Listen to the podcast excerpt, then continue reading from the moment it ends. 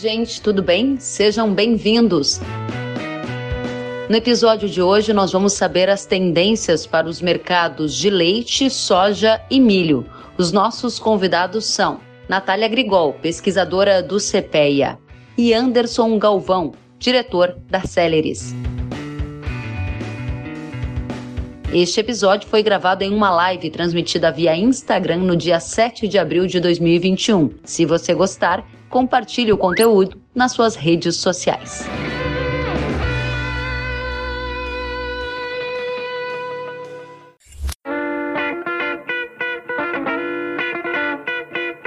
Seja bem-vinda, Natália. Seja bem-vindo, Anderson. Colegas profissionais que eu admiro muito, uma satisfação estar com vocês. Vou começar com as damas. Anderson, boa noite, Natália. Claro. Seja bem-vinda. Bom dia, Kellen. Eu que agradeço o convite. É sempre muito bom estar com vocês aqui. Bom dia. Onde é que você anda, Natália? Onde eu tô Nossa. é à noite. Boa noite. é, é isso que é o problema do home office, Kelly. A gente não larga o trabalho nunca mais. Não Boa noite, Kelly. Boa noite, Anderson. Não. Eu olha, falar para você, eu tô maluca, né, com esse negócio dessa pandemia, com esse mercado, deixa a gente de cabelo em pé. Não tem problema, tá explicadíssimo. Anderson Galvão por aí, é bom dia ou boa noite, seja bem-vindo. Boa noite, Kelly. Por aqui é boa noite também, nós estamos do outro lado do mundo. Que legal, gente. Começamos assim, alto astral, com uma brincadeira sadia aqui com a Natália. Vamos já aos pedidos da nossa audiência. Quero dizer para vocês que tem muita pergunta, muita gente querendo ouvi-los. E, Natália, eu vou começar então pelo lado de cá com o Anderson, porque eu sei que os negócios do Anderson estão impactando os seus. Então a gente vai começar já com você, Anderson. Afinal de contas, uma semana histórica em que o milho atingiu 100 reais por saca na bolsa. Anderson, eu tenho mais de uma década na cobertura do noticiário do agro e eu lembro, há um tempo atrás, quando eu fiz um post em que a gente falava da soja a 100. Quem diria que estaríamos aqui hoje tratando de milho a 100 reais na bolsa? Conta pra gente, isso é um início de um novo ciclo ou do 100 só vai para baixo o preço? Conta para gente. Esse, esse comentário aí do tempo, é, ele, ele é bom, mas ao mesmo tempo perigoso. Ele pode denunciar a gente, né? Você fala de 10 anos, né? Há 25 anos atrás, quando eu comecei a acompanhar mercados agrícolas, lá em 96, 97, eu me lembro de cotar milho em Sorriso, em Nova Mutum, a 3,50, 3,80 uma saca de milho, né? 10 reais uma saca de soja, né? Então, para a gente ver como aí no, no intervalo aí de duas décadas ou uma década, se a gente pensar, mudou totalmente o parâmetro de formação dos preços de tudo, né? E, de fato é surpreendente, é sensacional pensar no milho num patamar de 100 reais, pensar numa saca de soja num patamar de 160, 170, dependendo da localização. Mas voltando ao ponto que você colocou, Kellen, a gente já há alguns anos, pelo menos há uns cinco anos, a gente vem observando algumas placas tectônicas se movendo no mundo do milho, no mundo do milho global, é, de forma silenciosa, mas que gradativamente isso se traduz em preços mais firmes, em demandas mais firmes. Acho que a primeira delas é o seguinte: uh, o mundo é sedento por milho, não é só o Brasil que precisa de milho, né? O mundo inteiro precisa de milho. E não por acaso, nesse período de 10 anos, o Brasil, de praticamente uma posição muito discreta na exportação do milho, ele passou a ser um player importante. E a gente não vende mais milho ao mercado externo porque não temos mais milho disponível nos nossos estoques. Então, o primeiro ponto é esse: o mundo é comprador de milho. Segundo ponto, a logística no Brasil, por mais que a gente hoje tivemos leilões aí de concessões, foi um sucesso, uma demanda muito boa para investimentos em ferrovia, aeroportos e outros ativos de infraestrutura. Então, a nossa logística ela melhorou. Ela não, nós não somos uma Suíça, nós não somos uma Alemanha, mas não dá para dizer que a logística hoje ela é muito mais eficiente do que era 10 ou 15 anos atrás. Então, tudo isso, quando vai colocando em, em, de forma conectada, o surgimento da indústria do etanol de milho no Mato Grosso, outro fato aí que eu chamo que é uma placa tectônica. Então tudo isso, tudo isso é são elementos que explicam por que, que o milho está nesses patamares de preço, por que, que a soja também mudou de patamar de preço e também a própria o boi, né? Boi é 300 reais uma arroba, é um negócio também sensacional. Bom, aí a gente vai voltar para você na sequência, Anderson, para entender se esse é um movimento pontual ou se indica uma tendência de continuidade. Afinal de contas, isso muda totalmente a estrutura de negócios do setor que demanda o grão, que é o caso dos clientes da Natália que nos acompanha aqui. Natália, imagino para você a dificuldade que está também nesse início de ano, dado que, de um lado, no primeiro trimestre, o preço do milho, do leite, desculpa, cai quase 10%, preço pago ao produtor.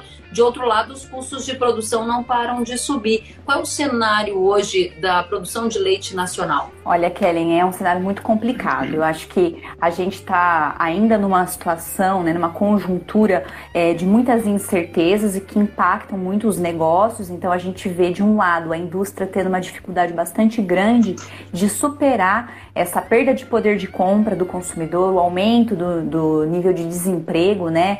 É, e não conseguindo colocar lácteos uh, para venda de, em preços tão interessantes como conseguiu nesse mesmo período do ano passado. E por outro lado, a queda de preços do leite no campo é algo sazonal, então o, o produtor ele mesmo espera que isso aconteça, né? Período de chuvas tende a aumentar a oferta.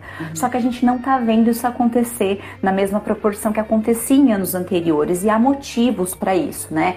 A gente vê esse custo é, de produção muito elevado, então inviabilizando aí investimentos na atividade e também um descarte maior, né, de vacas estimulado pelos preços que a gente está observando no mercado de, é, da arroba, do boi gordo.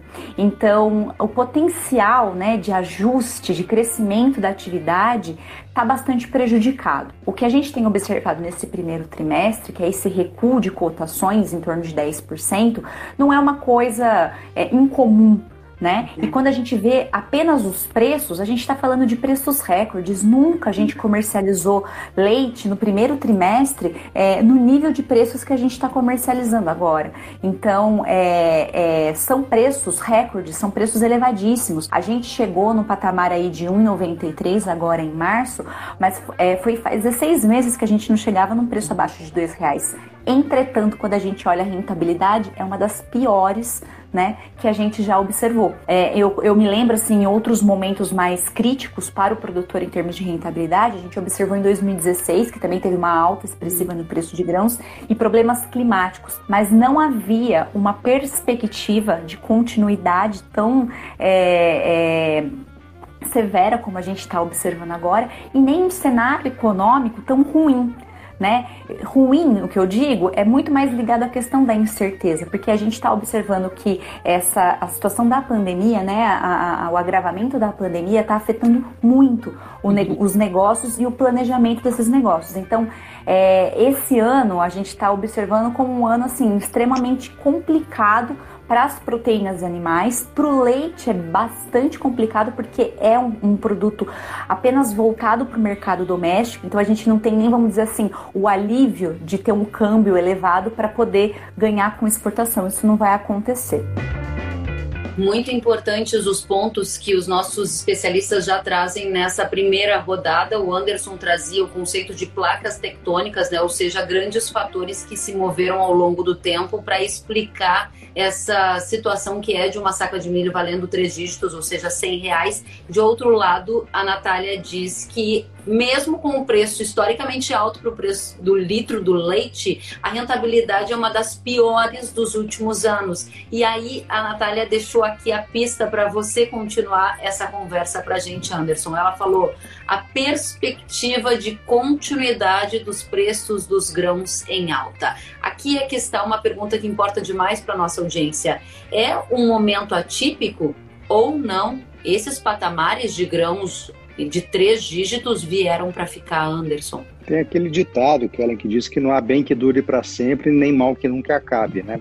Mas quando a gente olha hoje o cenário, vamos pegar, por exemplo, a safra de soja que foi plantada lá em outubro, novembro de 2020, é uma safra que ela já foi plantada um pouco mais tarde, as chuvas atrasaram para começar e, consequentemente, isso impactou na janela de plantio do milho inverno, que antigamente, há muitos anos atrás, a gente chamava de safrinha, né? Hoje é safrona. Então, o que, que acontece? Hoje eu vejo aqui os comentários dos participantes e a gente fala com pessoas Brasil afora. É, o mês de março, o mês de abril, já não é um mês, já não é um período com a disponibilidade de chuvas muito favoráveis. Consequentemente, eu não posso dizer ainda que vem uma quebra de safra de milho inverno, mas seguramente nós não teremos no inverno de 21 boas produtividades do milho no Brasil, na segunda safra. Qual é o impacto disso? Mesmo que a área plantada vá 14,5, 15 milhões de hectares, porque o agricultor incentivado por preços melhor, melhores, hoje cedo eu conversava com um amigo que é de Rio Verde, também planta no Tocantins, ele fez a conta, se colher 50, 60 sacas de milho nos preços atuais, faz sentido faz sentido o plantio do milho inverno.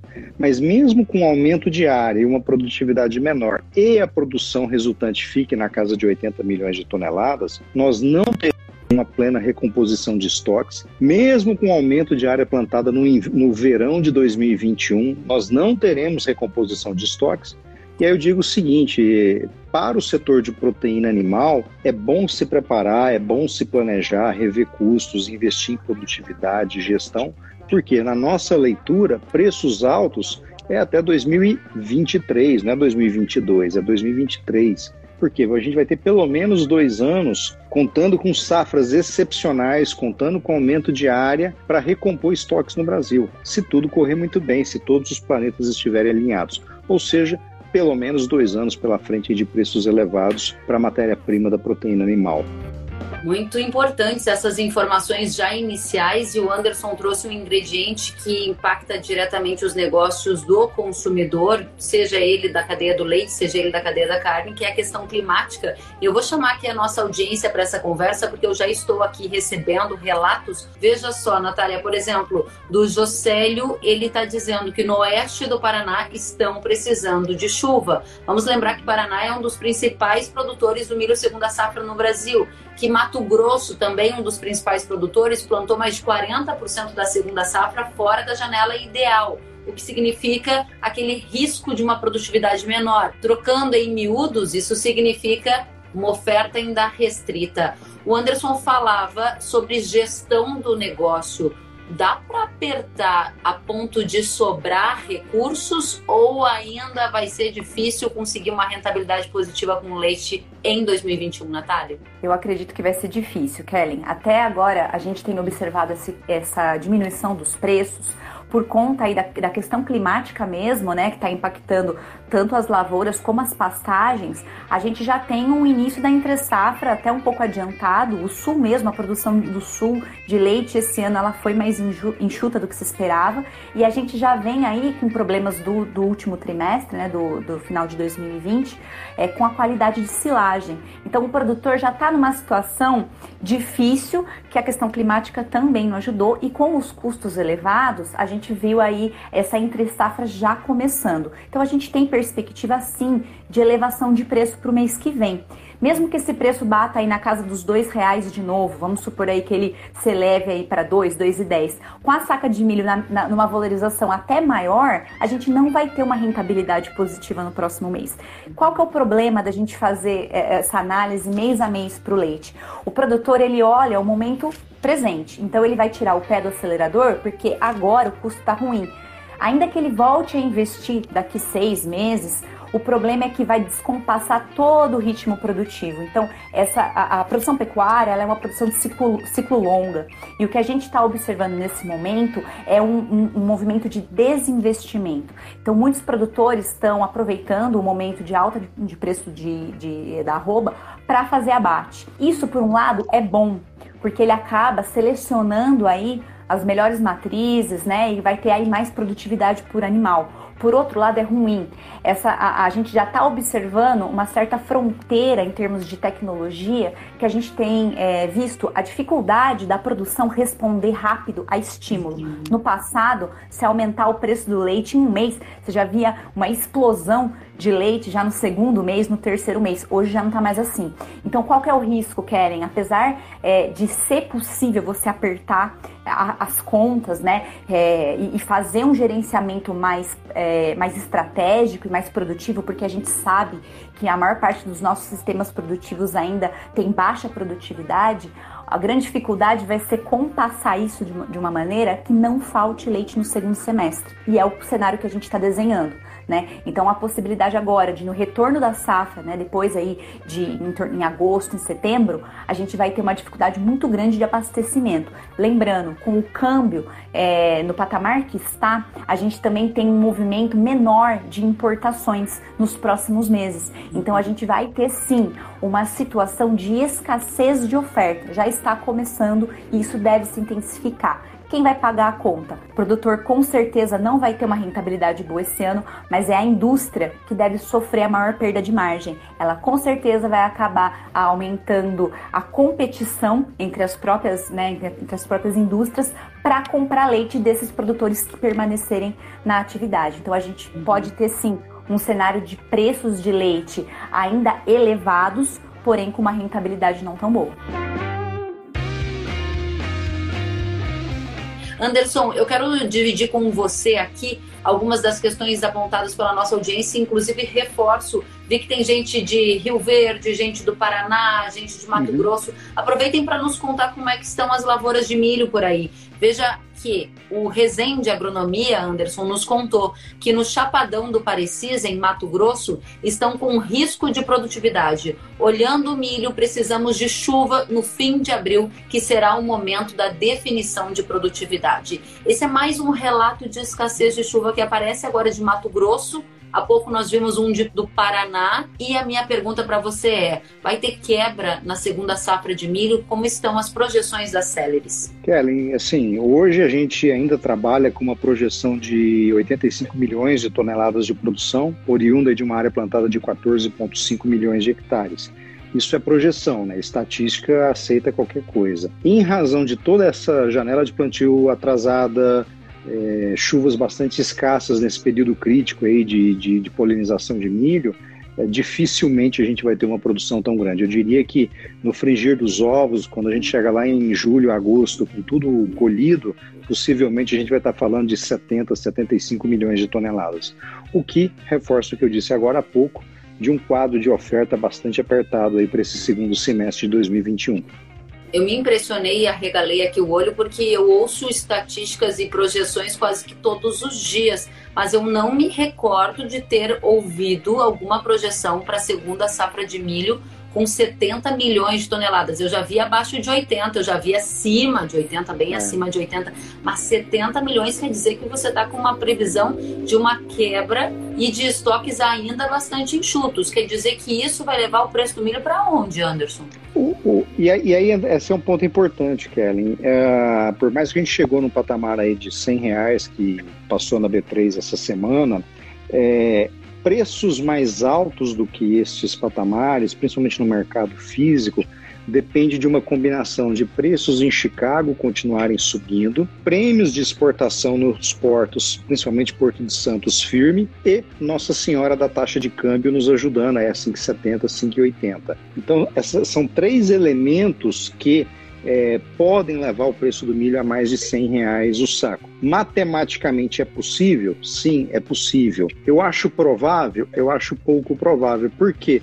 como a Natália começou a explicar, é, os preços altos gradativamente eles começam a restringir a demanda. Daqui a pouco já não fecha a conta da exportação, já não fecha a conta da produção de leite, já não fecha a conta do alojamento de suínos e de aves. Então, eu digo que, do ponto de vista de mercado físico, daquele que o agricultor de fato vende sua produção, eu digo que a gente, se a gente não chegou no teto, a gente está muito perto dele. Por quê? Acima desse patamar, é, já não é rentável o consumidor para a produção de proteína animal, daqui a pouco a conta do etanol não fecha, daqui a conta da exportação não fecha e o mercado busca um novo equilíbrio, né? Hum, interessante, Anderson, esse ponto. Vamos voltar nele daqui a pouquinho, porque justamente o que o pessoal quer saber, né? Se tem uma quebra da safrinha, entre aspas, da segunda safra de milho, o Anderson está dizendo que isso não necessariamente vai levar o preço a patamares estratosféricos, porque existem outros fatores que contribuem para a formação da cotação no mercado brasileiro.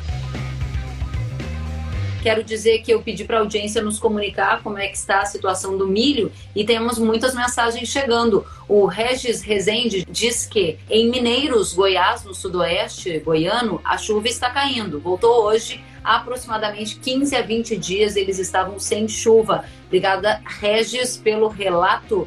O Ezequiel Antunes, direto de Tocantins, diz que lá o clima está irregular neste início de abril para safrinha. Está apostando muito nos preços, disse o Ezequiel. O Luiz Zironde, de Maringá, no Paraná, disse que está faltando chuva para o milho em Maringá, Paraná. Muito obrigada pelos relatos, fazem toda a diferença aqui para o nosso conteúdo. Vou buscar aqui comentários, Natália, e perguntas que chegaram para você e vou aproveitar uma delas que é a seguinte. Marco Passetti diz: Natália, existe uma luz no fim do túnel quando para o produtor de leite? E eu emendo a pergunta do Walter Galan. Ele diz: e se o preço do leite subir, conforme você há pouco nos disse, Natália, que pode acontecer? O consumidor continuará comprando? Obrigada pelas perguntas, gente. Excelentes perguntas. É, infelizmente, esse ano a gente fala que é um ano nublado, né? Não há grandes perspectivas, é, como a gente estava colocando com a questão da rentabilidade. Pra você ter noção, a gente faz um acompanhamento de custos, né? E essa parte é, do, do peso que a gente tem com alimentação é, em torno de 37%, agora já está chegando em torno de 45% para o produtor. Então, assim, mantendo essas condições, ainda que o preço não venha a explodir, no patamar que ele já está, já está muito ruim, né? É, então, assim, é uma situação realmente de muita cautela. A cautela aqui é em decisões que não estrangulem o negócio, né, que permitam que esse negócio é, seja sustentável no período, que, ele, que não mate esse negócio aos poucos e também a dificuldade né, de não sair da atividade.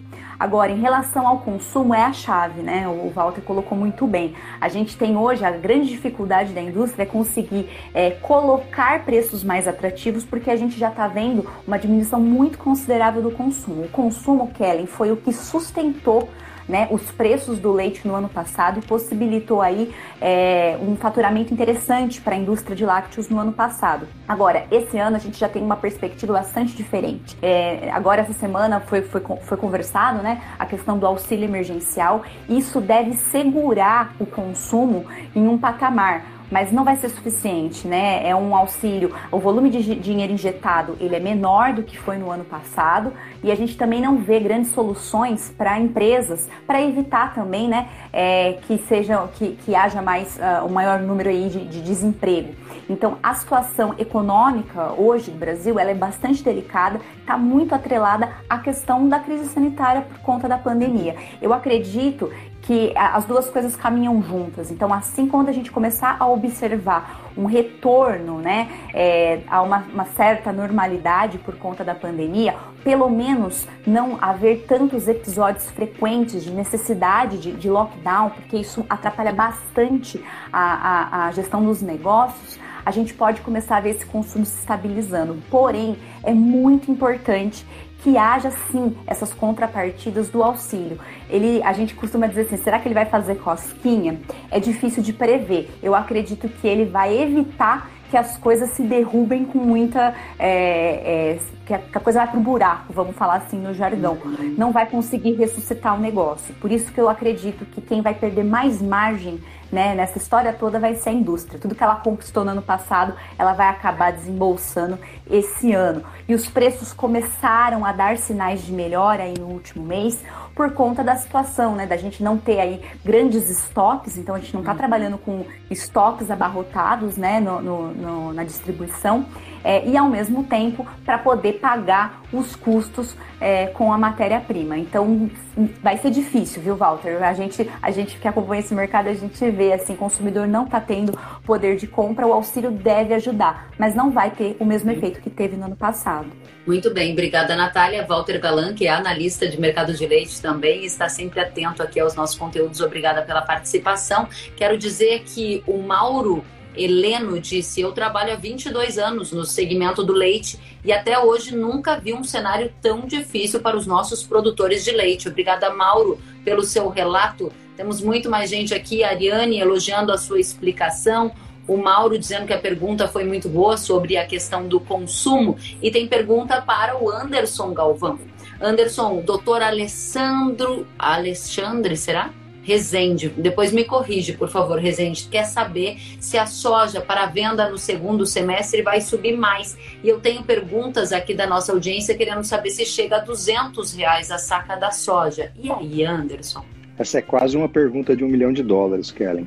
Esse ponto, esse ponto que a Natália uhum. comentou, ele indiretamente ele, ele ajuda na resposta aqui da, da cenário de preços, não só para milho, para proteína, mas também para a própria, própria soja. Como eu disse há pouco, a gente precisa de uma combinação de Chicago em alta, prêmios nos portos firmes e uma taxa de câmbio favorável. A gente teve recentemente a decisão do Copom que aumentou em 0,75 pontos percentuais a taxa Selic, com viés de novo aumento de 0,75 e há quem diga talvez um ponto percentual de alta. Com o aumento de Selic no Brasil e juros no mercado internacional bastante baixos, é bem provável que a gente passe a ter um influxo de, de capital especulativo que venha ao Brasil é, comprar títulos da dívida pública, e a consequência disso é um real mais valorizado. Então, olha só, a gente tem um dilema que o real desvalorizado de 2020 e agora de 2021 trouxe uma profunda pressão inflacionária.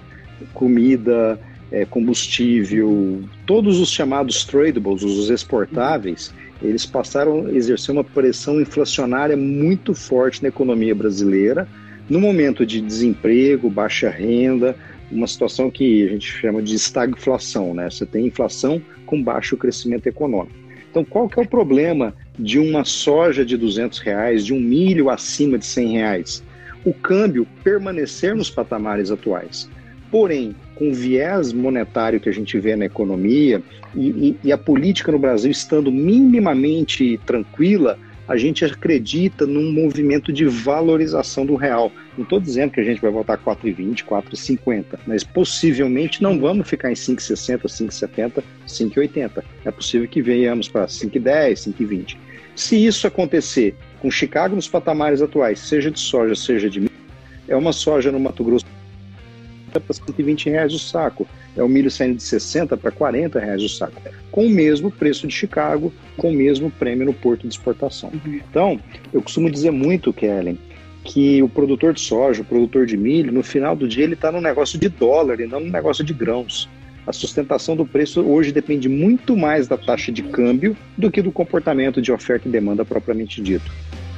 Bom, mas aí nós temos um dos fatores que é o fator câmbio, né? Se o câmbio, você citou câmbio e citou Chicago, claro. Mas a uhum. gente tem muita gente querendo esse número mágico, né? Assim como o número mágico do 100 para o milho era atrativo para nossa audiência, os 200 também fazem muita gente brilhar o olho. Você entende que, mantidas as condições atuais, há condição para chegar a 200 ou está muito longe ainda disso?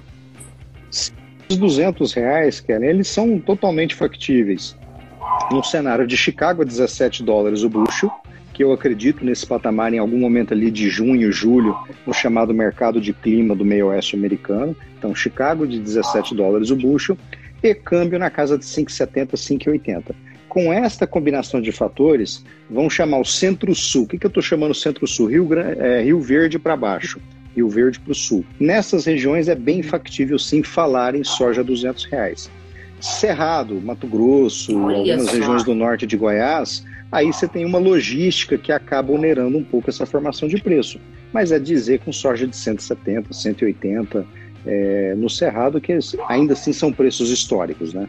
Isso no segundo semestre de 2021? segundo semestre de 2021. Muito bem. Obrigada, Anderson, pela resposta aqui para nossa audiência também. O Ezequiel Antunes acabou de dizer ótimas notícias em relação aos preços. Se tivermos mais dois anos nestes patamares para soja e milho, vamos ter boa lucratividade. Precisamos que o clima e os governos não nos atrapalhem. Obrigada, Ezequiel, pelo comentário. Agradeço também ao Agostinho Palermo, que disse que no norte do Paraná também há bastante perda com a seca e a cigarrinha. De fato, esse é um ponto bastante importante. Tem o Hortêncio Mota dizendo para você, Anderson, que o preço da soja e do milho, com a pandemia somado ao desemprego, será que vão impactar o preço da carne de frango, que é a carne mais barata do Brasil? Na próxima rodada, eu vou pedir uhum. para você trazer as respostas para o Hortêncio. Agora, pergunta para você, Natália, vem da Carol Ferreira.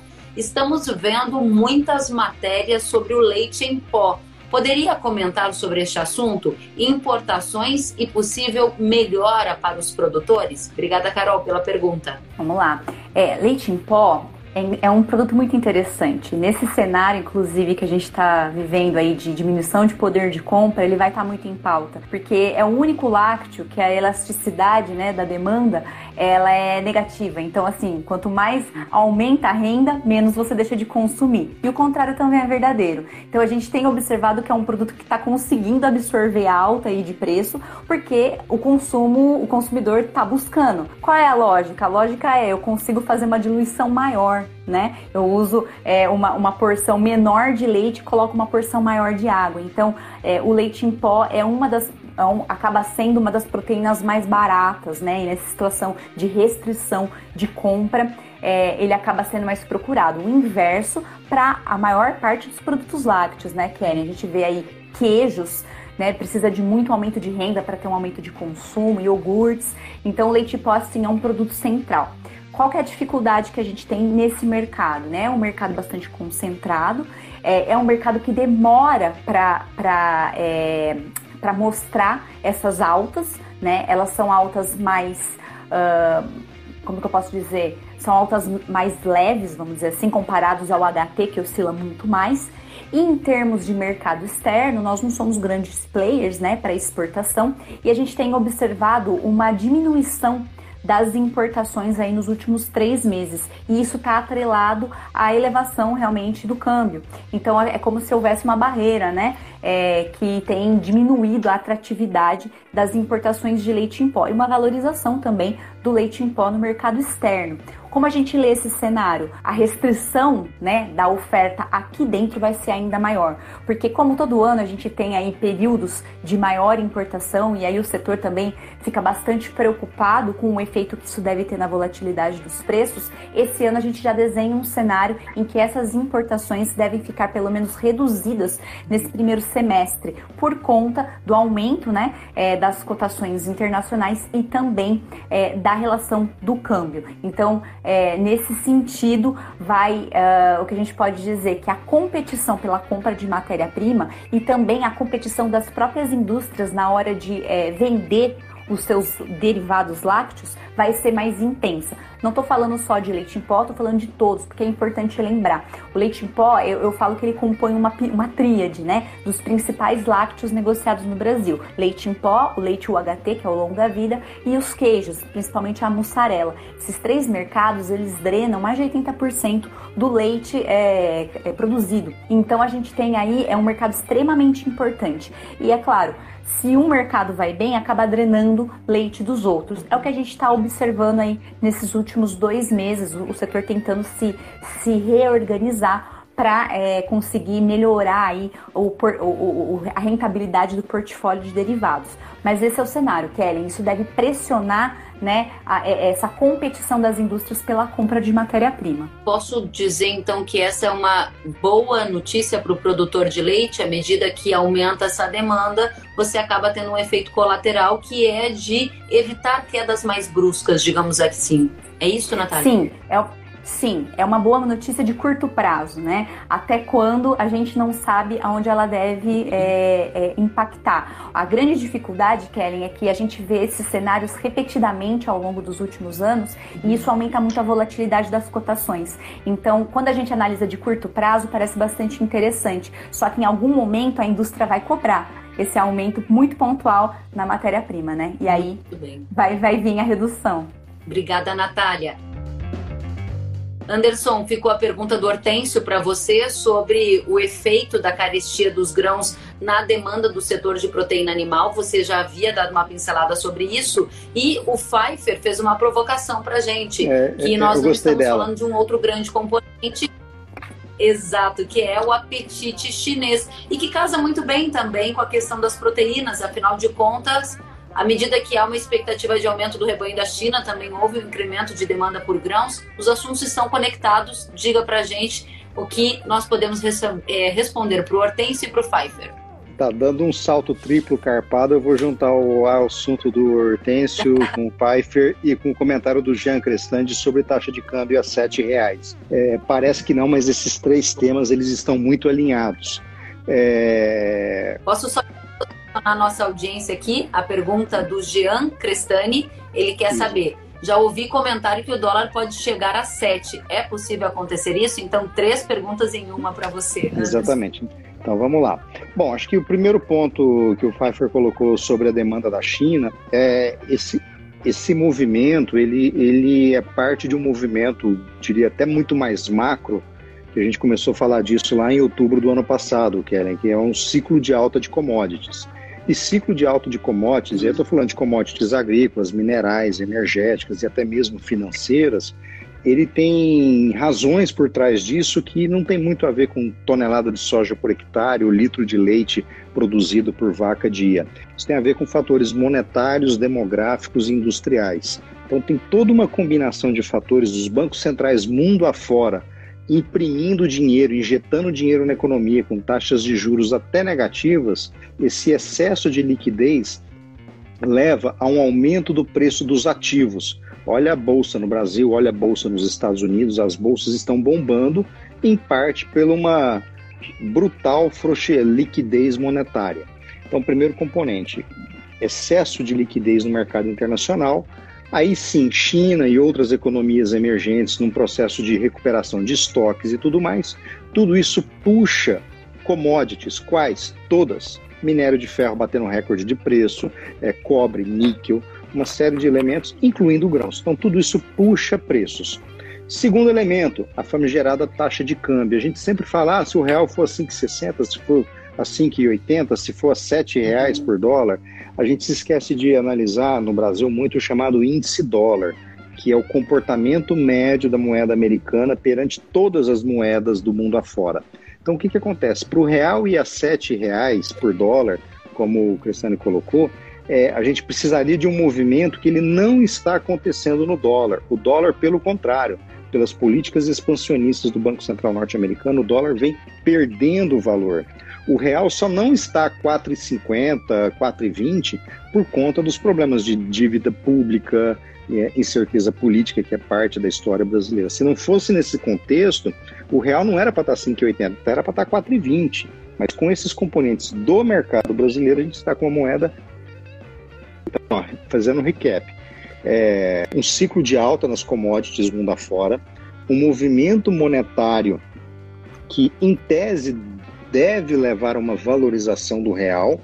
E o terceiro elemento, e aí falando de, de composição de custos e tudo mais, é que os mercados eles buscam um equilíbrio, né? A aula de microeconomia número um, né? A gente vai buscar sempre um equilíbrio de oferta e demanda. O preço vai subir até o ponto de restringir demanda. O, o, o, o produtor de proteína animal, como a Natália está falando do leite, mas isso vale para os suínos, isso vale para o frango, isso vale até para a carne bovina, que tem aí no confinamento um consumo importante de silagem. Chega um ponto que você não consegue repassar custo. E aí, nessa hora, cai a demanda e os preços buscam um novo equilíbrio. Eu estou dizendo aqui que o preço da soja vai desabar? Não. O preço do milho vai desabar? Não. Mas a gente está muito perto do teto. E aí, quando eu vi que alguns comentários, é hora de vender, é hora de fazer contrato futuro, eu costumo dizer o seguinte, eu disse isso numa reunião da diretoria da Bramina. do Patrick Curzel. Exato. Eu, eu, disse isso numa reunião da Abramilho no final do ano passado. Eu sou tão pragmático, tão racional, que eu não consigo torcer para time de futebol. Eu sou quase um ateu nesse aspecto. Então, o que, que eu olho é a estatística. E, estatisticamente falando, a chance do preço da soja, a chance do preço do milho cair é muito maior do que subir. É impossível subir? Não, não é. Mas estatisticamente falando, tem mais espaço para cair do que para subir. Como diria minha avó quando a gente ia na feira pequeno, né? Compra o que está barato, vende o que está caro, né? Uhum, muito bem, obrigada Anderson. Eu gosto que o Anderson está atento aqui aos comentários da nossa audiência, trazendo todo mundo para a conversa. Obrigada, Anderson, um, um olho no por incluir já aqui o comentário do Patrick. Exatamente, o Patrick Curzel é que perguntou se era momento de fixar contratos futuros de é. soja e milho. Natália, pergunta para você. Quais são os bons exemplos de gestão no momento de crise? Eu posso dizer que é um momento de crise para o setor leiteiro? Me apropriar dessa palavra? Você tem bons exemplos para dividir conosco? Ou até a luz no fim do túnel, que era o que o Marco Passetti pedia para você trazer nesse momento, que é desafiador para muita gente? Sim, a gente tem falado essa palavra crise já há algum tempo, né, no leite. Eu, eu tenho observado que com o passar dos anos os gargalos vão ficando mais evidentes, né, Kelly? É um setor que, tá, que é muito direcionado para ganho de escala. Então, o fator de sucesso para leite é especialização e ganho de escala.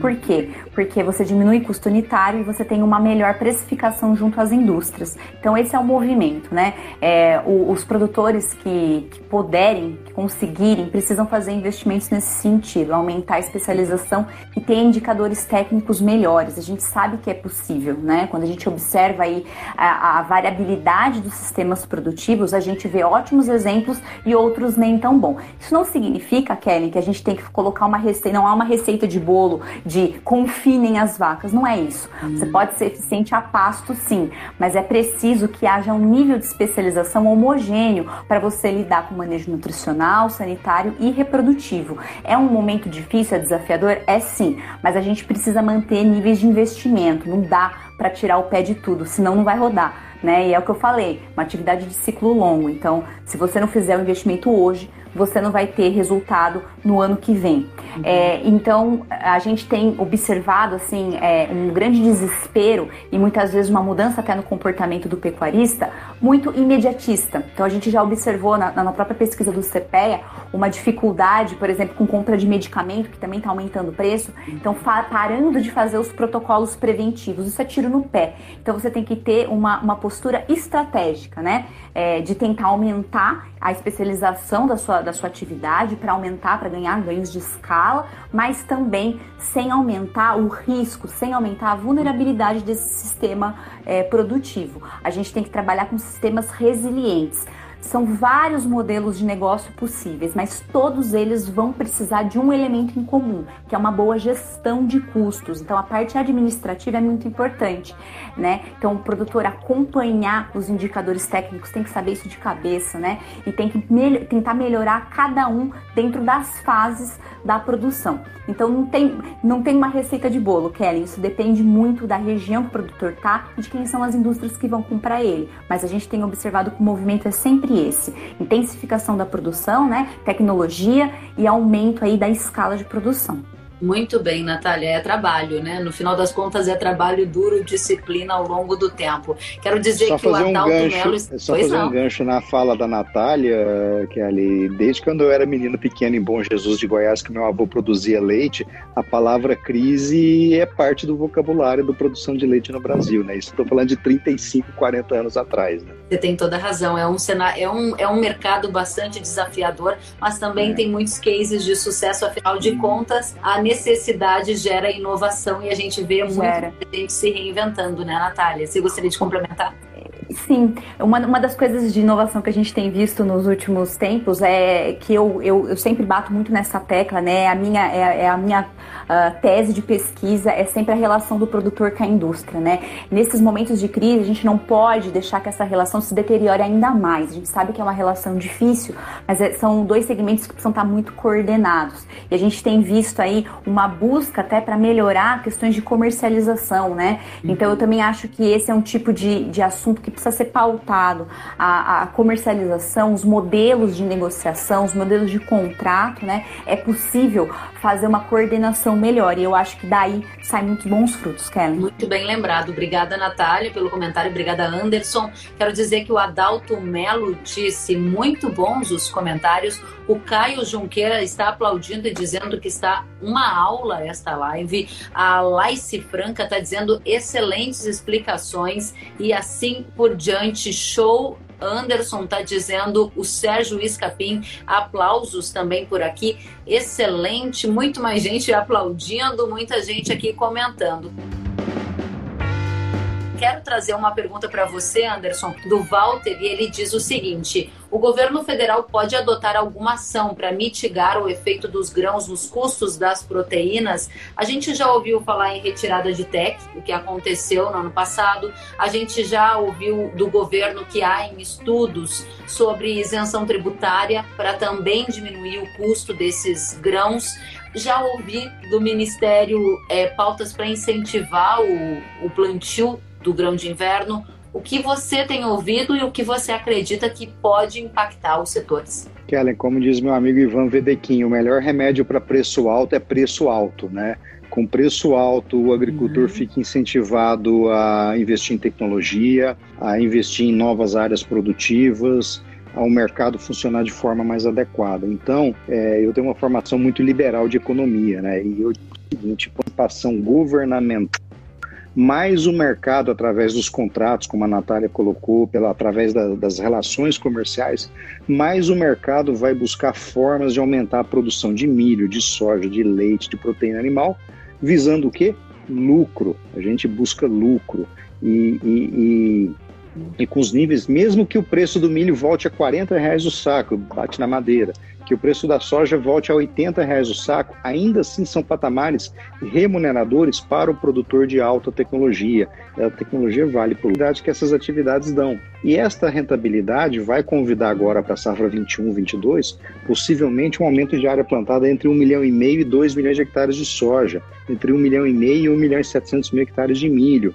A gente perde um pouco a noção dos números na agricultura no Brasil, mas 1 milhão e meio de hectares de soja é uma vez e meia tudo que o Uruguai planta de soja a gente cresce no ano. É, é, é sensacional, é extraordinário.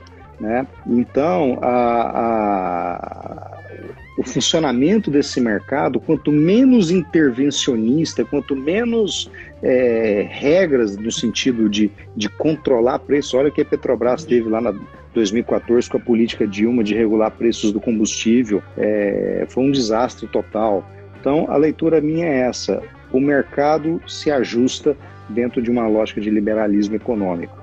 Só para não perder a oportunidade, Anderson, você falou em aumentos expressivos. Quais são as projeções que você faz para tamanho de safra ou aumento de área percentual? Vejo que o, o alto preço está estimulando aumento de área e consequente aumento da produção. Você já tem expectativas de rendimento para essas safras do próximo ciclo?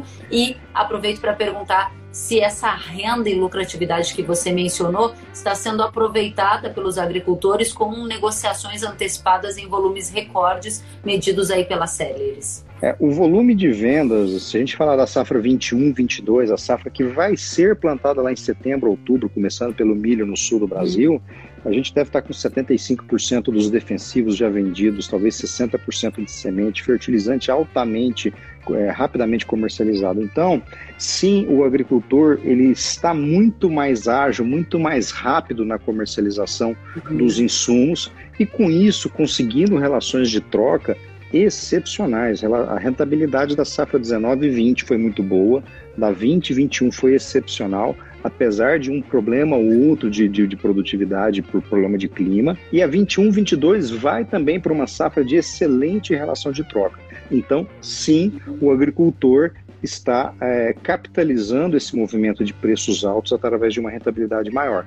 Mas também ah, o agricultor, até por questões fiscais, ele tem um hábito muito bacana de enterrar dinheiro, né? O preço da terra agrícola dobrou em praticamente todas as regiões do Brasil. A gente resiste a tudo, menos a tentação de comprar um hectare novo de terra, né? Então, áreas no Tocantins que custavam 10 mil reais um pasto degradado ano passado, hoje custa 25 mil. Áreas aqui no Triângulo Mineiro que custava 35 ou 40 mil reais o hectare, está 70 mil reais o hectare. Então, é, este movimento, sim, ele está acontecendo. Qual que é o problema de superimobilização? O dia, como eu falei, não há mal que, que nunca acabe, nem bem que dure para sempre. O dia que o agricultor precisar de liquidez, ele talvez não consegue vender toda a terra que ele comprou. Muito bem, Anderson, obrigada pela resposta super completa. Natália, tem muita gente aqui perguntando né, e relatando os desafios dos produtores de leite diante desses contextos. Eu vou pedir para que você traga para a gente a sua consideração final e, se possível, abraçando alguns desses comentários dentro da sua pesquisa, que eu sei que você faz com muito detalhe, também visando os pequenos produtores. O Vitor está dizendo aqui que está muito difícil produzir leite, porque o custo está muito alto e o produtor está quebrado. A Adri está dizendo que está faltando pasto também, demandará mais milho e soja. E o Matheus Sertal está dizendo pequenos produtores deixarão de existir daqui a alguns anos. E é pegando este link que eu te pergunto, você falou em ganhos de escala, de tecnologia, de inovação. Temos agricultores pequenos também entrando nesta onda ou de fato eles deixarão de existir? As suas considerações finais, por favor. Kellen, eu acredito que nunca deixarão de existir os produtores de pequena escala. A gente tem uma situação muito polarizada dentro do leite, ou, ou parece que você é muito grande ou parece que você é muito pequeno. Os produtores que estão em risco são esses produtores médios que acabam imobilizando é, o capital e não conseguem ter certeza desse retorno. Os produtores pequenos, eles ainda têm alguns mercados locais, mercados informais, participam de mercado spot. Então eles acabam conseguindo se manter com bastante risco atividade e também diversificando, não colocando leite como primeira opção, participando do mercado de corte. Então, produtor pequeno, pequenininho, sempre vai acontecer. A grande dificuldade é viabilizar o produtor médio, aquele produtor que já está com seus 400, 500 litros, mil litros. Então, assim, é, são os produtores que abastecem a indústria. Quando a gente pega o perfil de abastecimento da indústria, são os produtores mais importantes para a indústria e esses produtores acabam ficando mais vulneráveis a esses momentos de volatilidade de preço. Eu vi um comentário, né? Será que o preço chega a três reais? Não chega. A gente não tem um cenário de consumo tão forte como teve no ano passado para permitir uma escalada de preços, né? Durante a entre safra aí que vai ser provavelmente os preços mais altos estão em junho, julho. Eu não vejo esse cenário acontecendo, Kelly. Vejo um, um, um cenário de preços mais vamos dizer assim, mais retos esse ano. Nesse primeiro semestre, com certeza, a média de preço fica melhor do que o ano passado, mas não quer dizer nada em termos de rentabilidade. Então, esse ano é realmente um ano muito difícil, porque a gente não tem uma situação de consumo que vai dar uma segurança para que esses preços possam, esses custos possam ser repassados para o consumidor. Na minha visão, é um ano em que toda a cadeia perde, né? A indústria vai perder a sua margem, o produtor está perdendo margem e a gente espera também que os canais de distribuição façam a sua parte e percam a sua margem. É mais difícil, com certeza, né? Um segmento muito concentrado, mas é um ano é, de bastante risco para a produção. Eu acredito que faltando leite no segundo semestre, a gente tem uma competição exagerada das indústrias para tentar manter os seus market shares e isso pode causar um problema de longo prazo, né? A gente vai ver muita gente saindo da atividade, a gente vai ver muitas indústrias se concentrando, fusões, como já está acontecendo, parcerias, né, para tentar passar por esse momento de crise. Mas com certeza a indústria de lácteos vai fazer o que ela sabe fazer, que é guerra de preço. Isso vai beneficiar o produtor até sim alguém querendo comprar o leite dele. Só que não vai significar grandes ganhos esse ano, o que é muito triste. Mas os próximos meses, querem devem ser de recuperação dessas cotações. Acompanha sempre os mercados de derivados, porque é eles que vão dar a tendência para o produtor. A gente sabe que o produtor fica no escuro a maior parte do mês, não consegue ver como é que vai se desenvolver o mercado, acompanhando os mercados de derivado, em especial o HT, mussarela, pó e claro, o mercado spot, dá bons direcionamentos aí de como isso deve caminhar. Que bom, Natália. Pelo menos uma notícia mais que dá um alívio pelo menos, né? Afinal de contas, o cenário tem sido desafiador nesse primeiro trimestre e você indica recuperação e uma expectativa, pelo menos, de um alívio, não é ladeira abaixo, que era o que nos preocupava também, né? Quero dizer para vocês muita gente aplaudindo, muita gente comentando. O Vitor está dizendo que assistência técnica na propriedade faz toda a diferença. Obrigada, Vitor. O Fred está dizendo chique demais, informações de mercado presente e futuro. O Fábio Dyer está aplaudindo. O Eduardo está dizendo que essa live foi uma verdadeira aula. Eduardo Cucci dizendo parabéns. A Ana Paula Rise, muito bom. E a gente, claro que não acabou ainda. Quero as suas considerações finais, Anderson Galvão.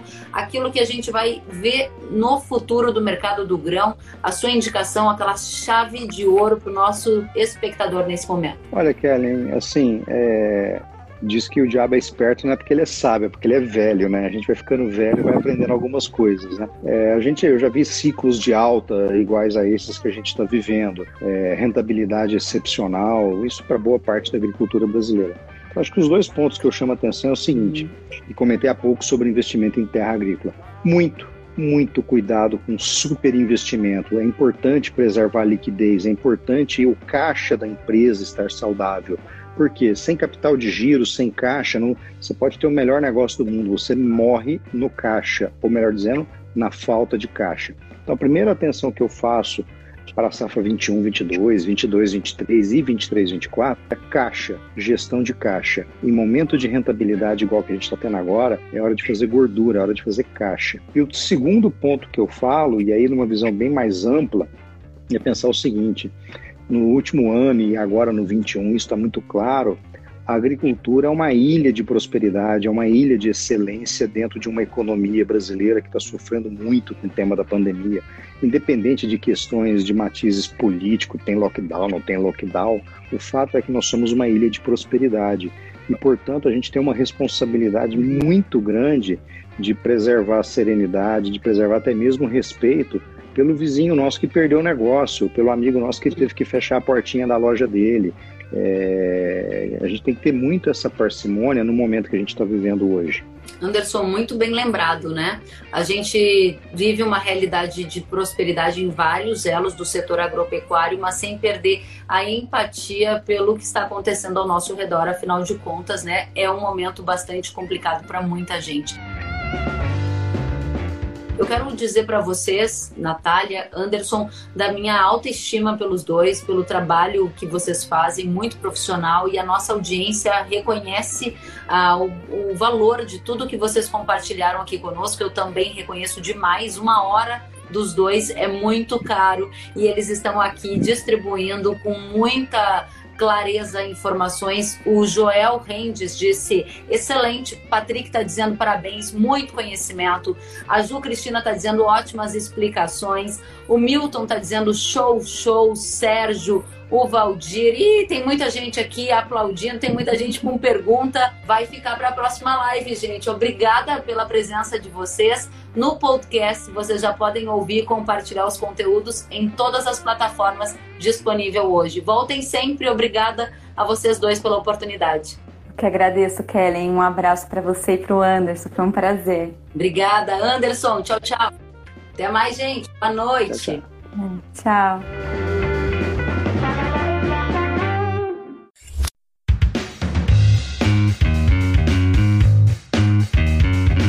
Que bom que você gostou da entrevista e ouviu todo o conteúdo. Se quiser acompanhar as atualizações, siga kellen.severo no Instagram. Até a próxima!